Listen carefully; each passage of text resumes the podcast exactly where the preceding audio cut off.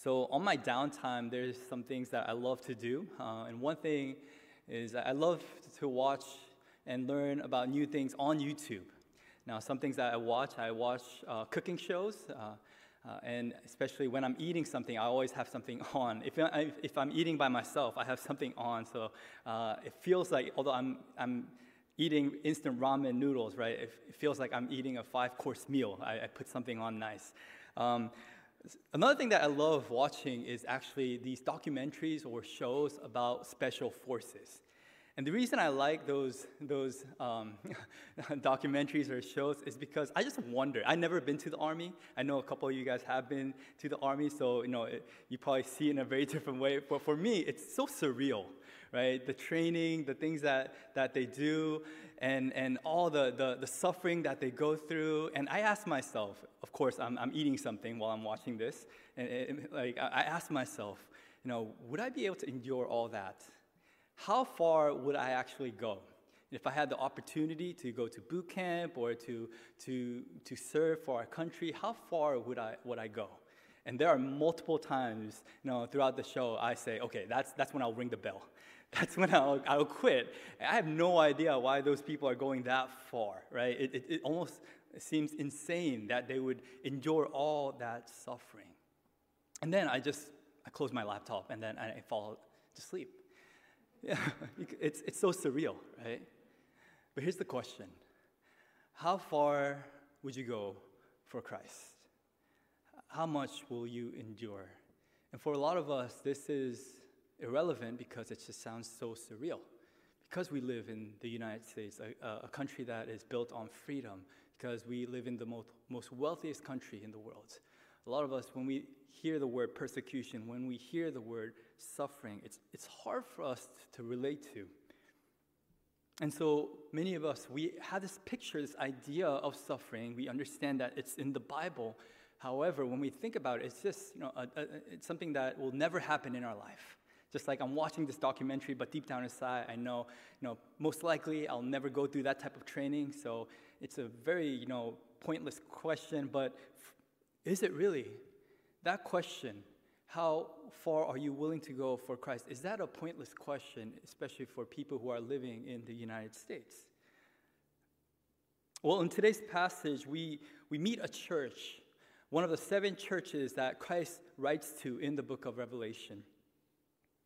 And it's a very unique church. There's two things that, that you, you notice when you read about this church. The first thing is that this church is, is extremely healthy. The church of Smyrna is incredibly healthy. Out of the seven churches that are mentioned in Revelation 2 and 3, five churches, they are rebuked, they are corrected, they are criticized. I mean, there is definitely encouragement, but Jesus, he kind of, kind of sends a warning message. He, he tells them, wake up, know, be alert, you, you got to get it together. Um, but to two churches, the church of Smyrna and the church of Philadelphia, just doesn't say anything bad. No criticism, no correction. Everything is positive. You know, Jesus is really pleased with this church. And it's interesting because this church is not mentioned in the book of Acts. It doesn't have the reputation nor the leadership of the church of Ephesus. It doesn't have the, the, the resources, the financial resources, and, and, and the money of, of Laodicea. Smyrna is, is just this small church that is faithfully following Jesus Christ. It's a church that's incredibly healthy. But the second thing that we notice about this church is it's a church that's under incredible suffering. They are going through incredible hardships. Now, we know from the previous chapter, the opening chapter of the book of Revelation, that uh, John, the one who's writing this letter, who's seeing this vision and communicating this letter to the seven churches, he himself is in tribulation. He's on this island because he was proclaiming the good news of Jesus Christ. Because of the word of God, it says that he is ex- in exile, he's in tribulation, and he calls these Christians in the seven churches, well, fellow brothers, fellow people who are in tribulation. So the idea is that these Christians in the first century, they are under great stress. They are under great persecution. There's a website called Open Doors USA. There's a, their organization, and on their website, they have this list called the World's Watch List. And what it does is it lists out the top 50 countries where it's most difficult to live as a Christian. Number one is North Korea, number two is Afghanistan, and, and then the list goes on and on. Uh, based on the country's politics and, and, the religion, they list out all these different countries and, and explain how hard it is to live as a Christian. And they, they publish that, that resource every year. Now, if this organization existed and they were publishing um, a document in the first century about the cities, especially in Asia Minor, Smyrna would be number one on the list. It's, it's, the, it's the church that is facing the most persecution out of the seven. First of all, Smyrna, it's, it's not just a pagan, godless city, but it's a city that's extremely loyal to the Roman Empire. Uh, they don't just like the Roman Empire, but they, they are devoted. They actually worship the emperor. In AD 23, this is an interesting fact that happened in history. There were 11 cities that kind of fought to, to, to make a temple for um, uh, one, of, one of the emperors. Uh, and um, out of the 11 cities, Smyrna was the one that, that was picked because they were known as a city to be loyal to the Roman emperor. And so they have this reputation, and Jesus has the reputation of being a criminal. He was crucified on the cross by Roman soldiers. What was his, well, what, what was his charge? Treason. He claimed to be a king. And so he's just this criminal, and Christians are people who follow this, this criminal and so the Romans did not like Jesus. On top of that, you have the Jews who are kind of influenced by uh, the people who, who love Rome. They don't like uh, these Christians either because they think they are a threat to Judaism. And, and so in this small city, you have all these pagans, you have all these Jews who are just hating on Christians. They, they don't like Christians. And that's probably why these Christians are living in poverty. Uh, I'm not sure if it's still the case, but when I went to Egypt in 2008, um, it, it, was eye opening. It was shocking. Egypt is predominantly a, a Muslim country. Uh, actually, in your ID card, it says whether or not you are um, a Muslim or if you are a Christian. There's about 10% of Coptic Christians in, in Egypt. And the reason why they have that on their ID card is because, based on your religion, you would get discriminated. If you are a Christian, you can't get the nice jobs. You can't get the proper education. You have limits when it comes to your success. And because of that, there's this famous city right outside of Cairo that's called Garbage City. And that's where the Christians live.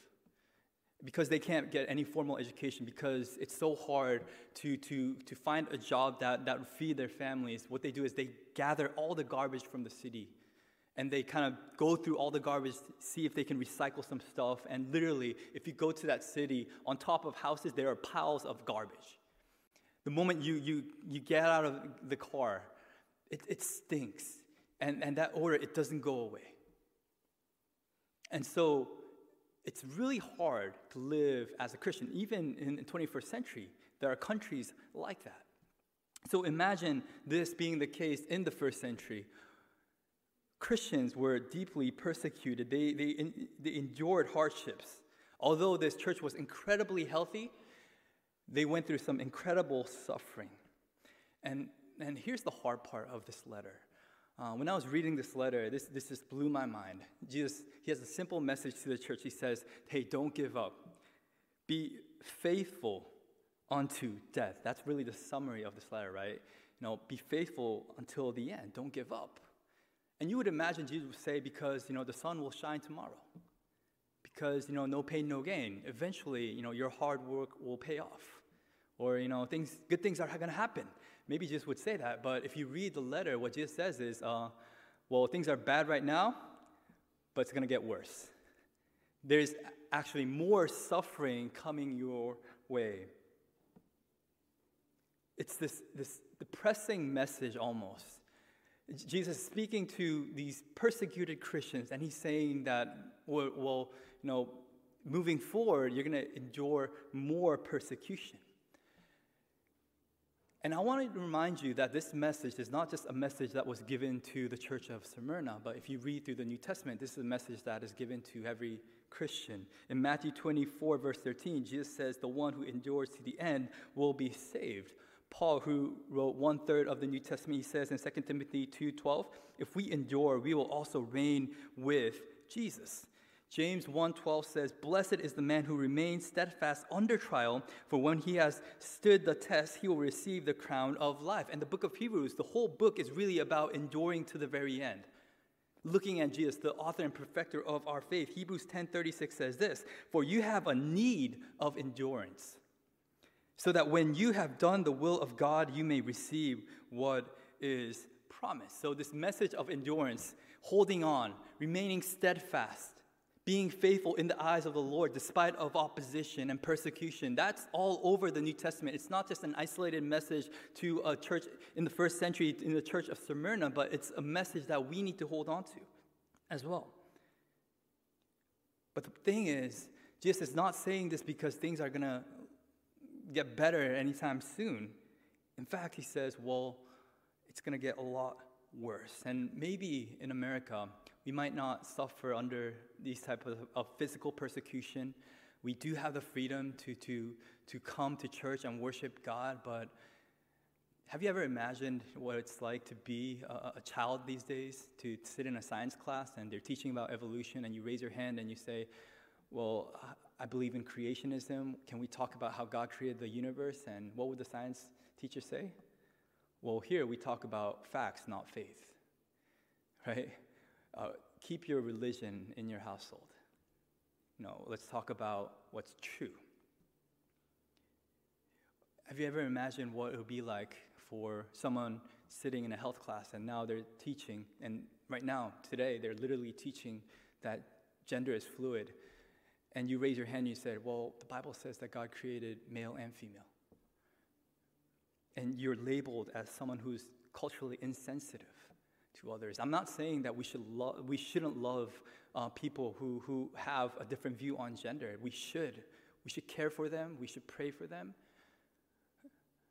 But if we are hated because we simply state what we believe, then there's something wrong with our society.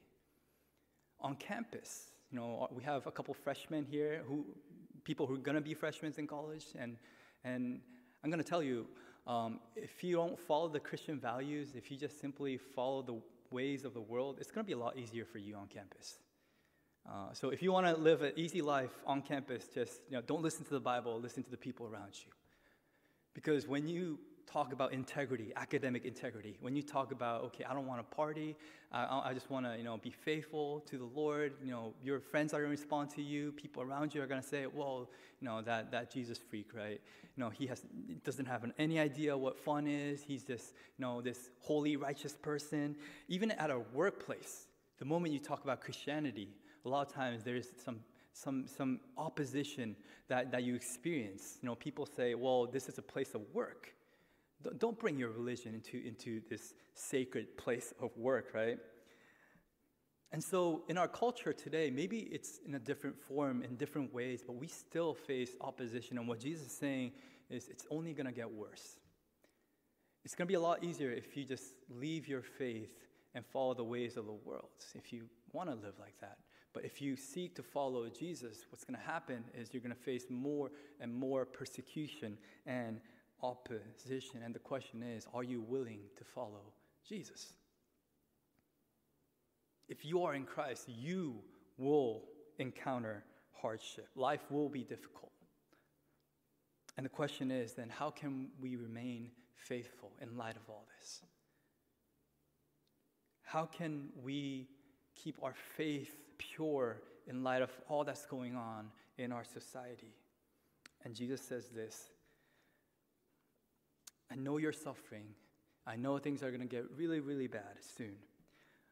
But don't give up. Remain faithful simply by having confidence in me. And that's kind of the main idea. In the midst of suffering, we can have confidence in Jesus. In the midst of suffering, we can have confidence in Jesus. Jesus doesn't say that things are going to get a lot easier, situation is going to get a lot better, but he says you can have confidence in me.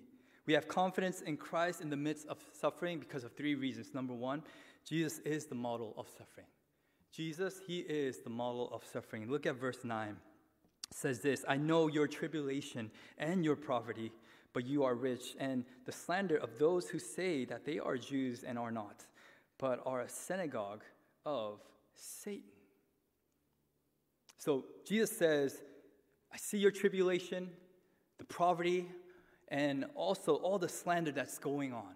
And I also see behind that is there's this the demonic force. Right? These people, they're not just evil, but there's an evil force behind them. It's these Jews, they are like a synagogue of, of Satan. They do what the devil wants them to do. And Jesus says, I know all that. But I think it means something more than just information. Jesus is not just saying that, okay, I'm aware of what's going on, I see what's going on.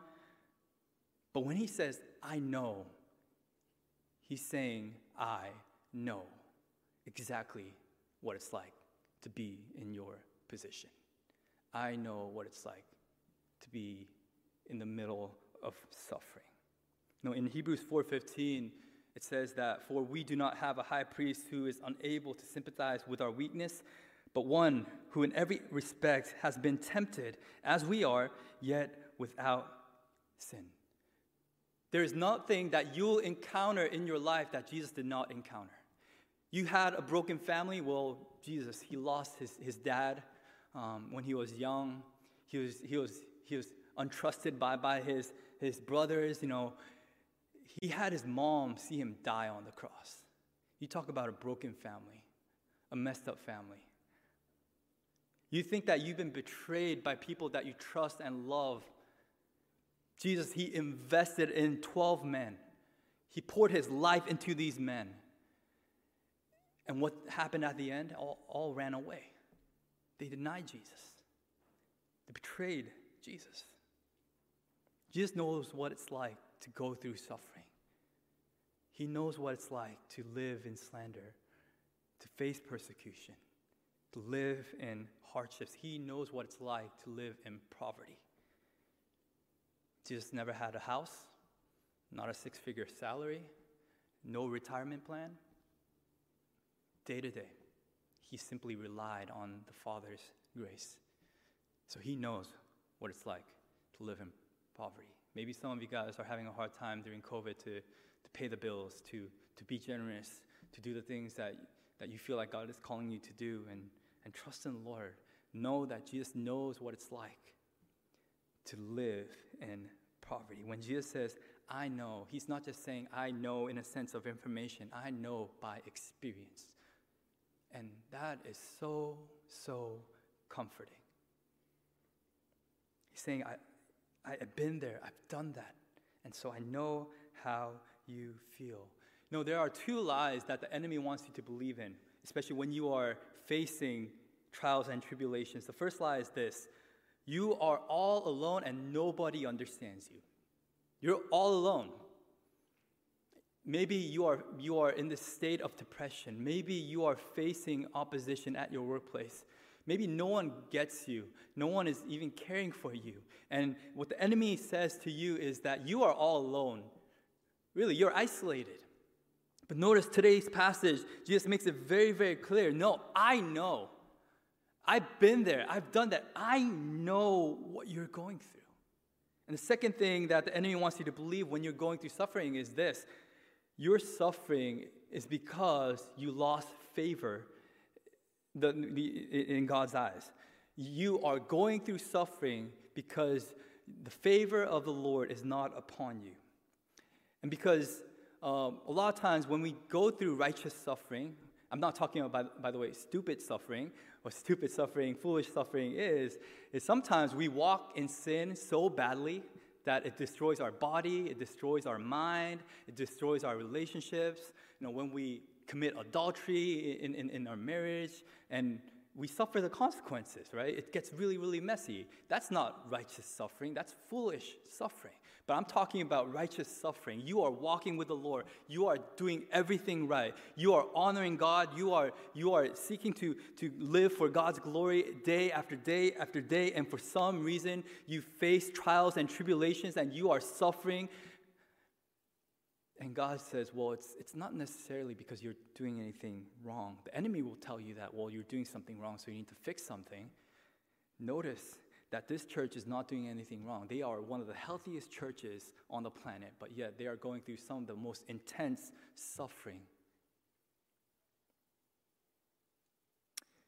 When Jesus says, I know, it's comforting because it allows us to see that suffering is not abnormal, it's actually a normal part of the Christian life.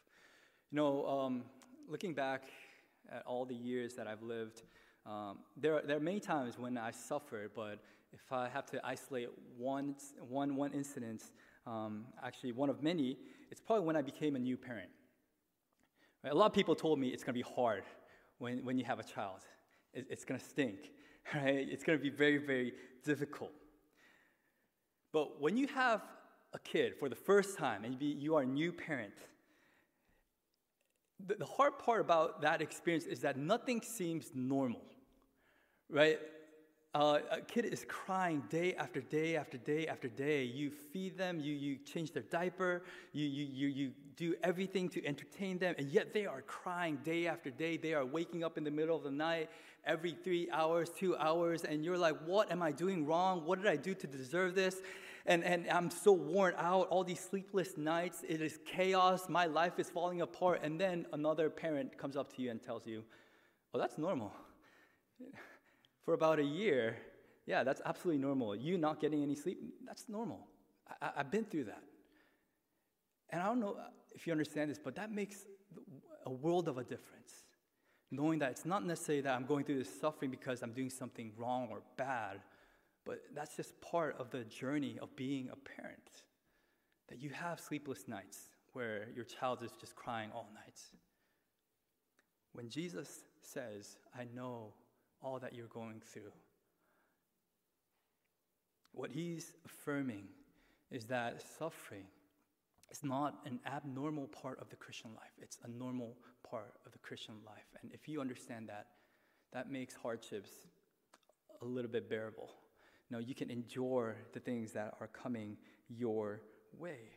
Just think about the life that Jesus lived. He lived a life of suffering. He is the suffering servant of Isaiah 53 And when we say that we are Christians who are following Christ, what we are saying is we are following his footsteps, including suffering.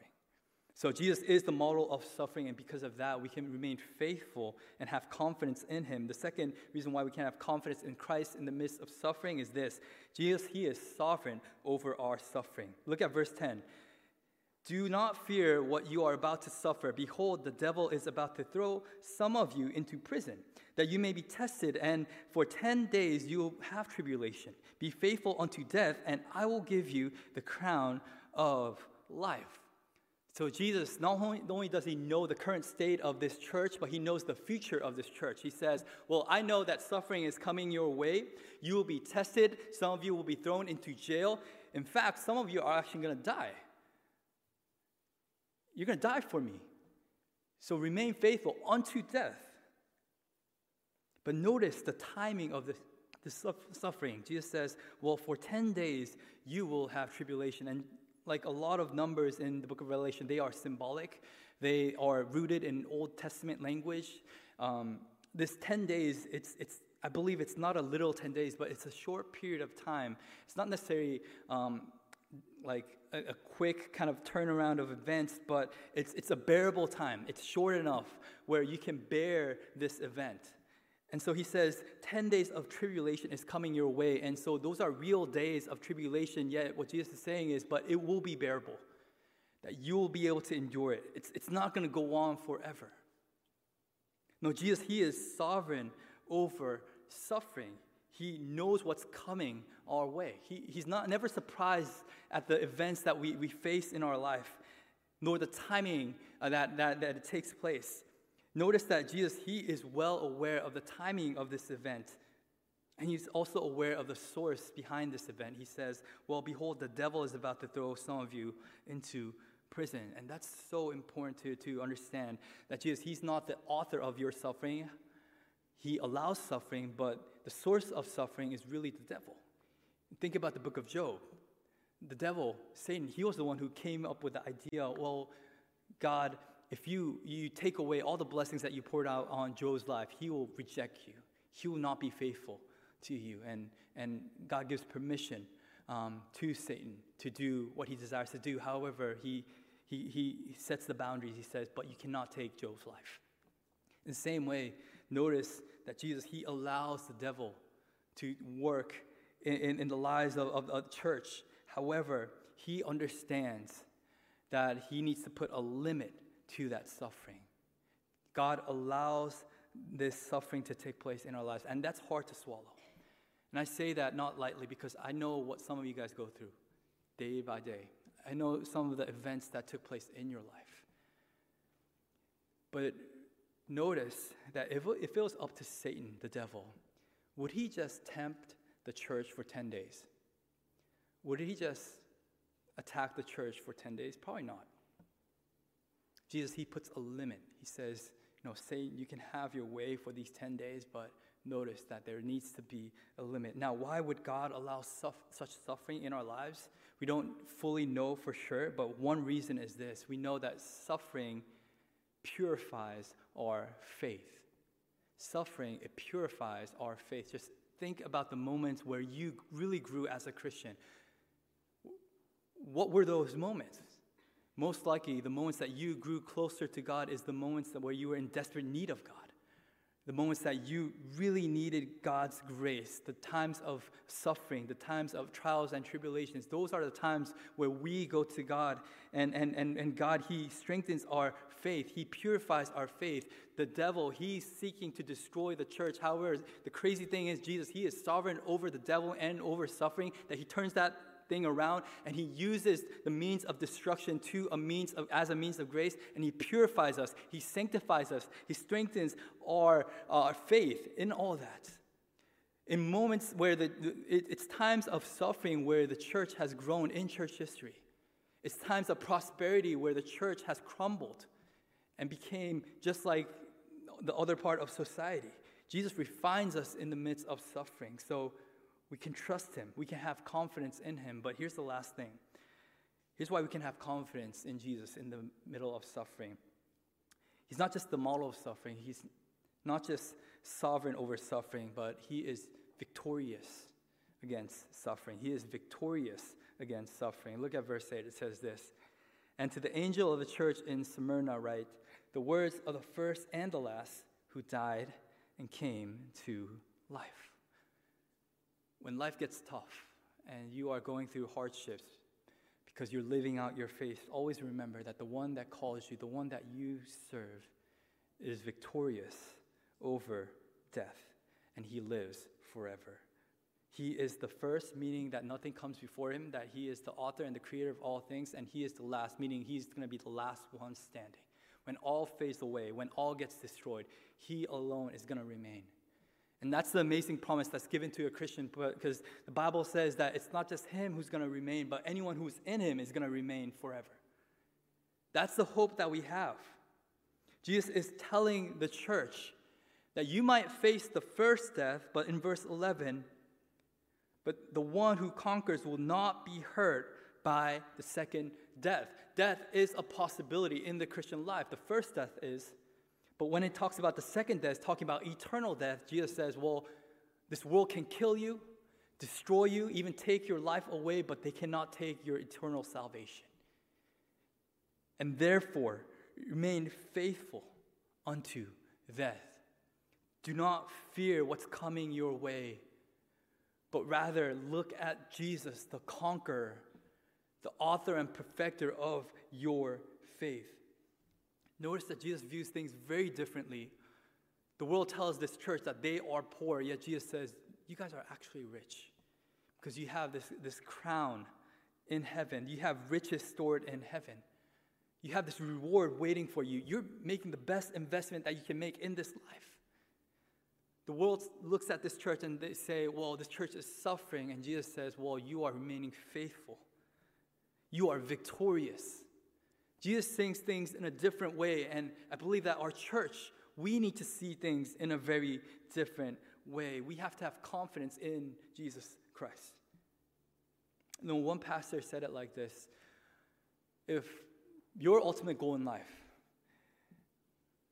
as a Christian is to follow Jesus Christ, then suffering is not an obstacle on your way, it's an opportunity for you to become more like Jesus Christ. Because we understand that Jesus, he lived a life of suffering, obedience to the Father.